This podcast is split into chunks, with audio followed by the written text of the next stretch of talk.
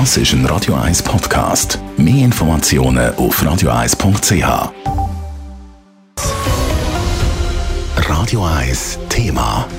Fälle von Vogelgrippe haben in Europa wieder stark zugenommen, weil aktuell viele Vögel zum Überwintern bei uns in der Schweiz bei Gewässern landen, steigt das Risiko, dass sie die Seuche einschleppen und weiterverbreiten. Darum empfiehlt das Bundesamt für Lebensmittelsicherheit und Veterinärwesen BLV vorübergehende Massnahmen an alle Geflügelhalterinnen und Geflügelhalter in der Schweiz, um die Vogelgrippe möglichst einzudämmen. Es berichtet Leila Keller und Lara Pecorino.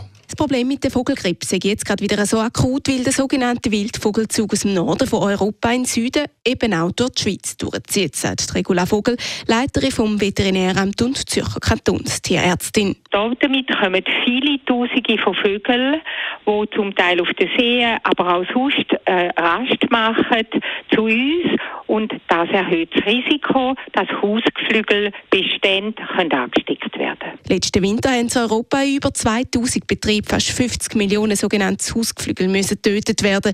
Das Jahr sind auch schon mehrere hundert wildlebende Vögel betroffen. Leider hat sich die Vogelgrippe diesen Sommer nicht ganz zurückgezogen, sondern es ist immer wieder zu Ansteckungen ähm, von Hausgeflügelbeständen gekommen und auch von positiv getesteten toten Wildvögeln, insbesondere von Wasservögeln. Um der Ausbreitung der Vogelgrippe entgegenwirken, sage es jetzt wichtig, dass der Kontakt zwischen Hausgeflügel und Wildvögeln verhindert wird.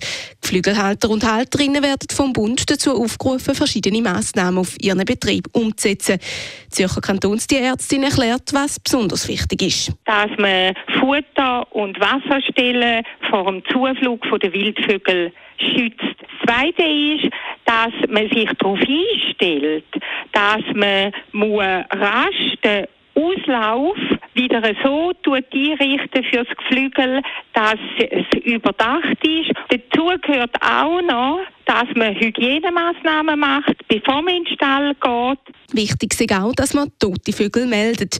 Am besten bei der Wildhut, der Polizei oder dem Veterinärdienst. Aber Vorsicht, die toten Tiere sollen nie ohne Händchen angelangt werden. Lara Pecorino, Radio 1. Radio 1 Thema. Jederzeit zum Nachlesen als Podcast auf radio1.ch.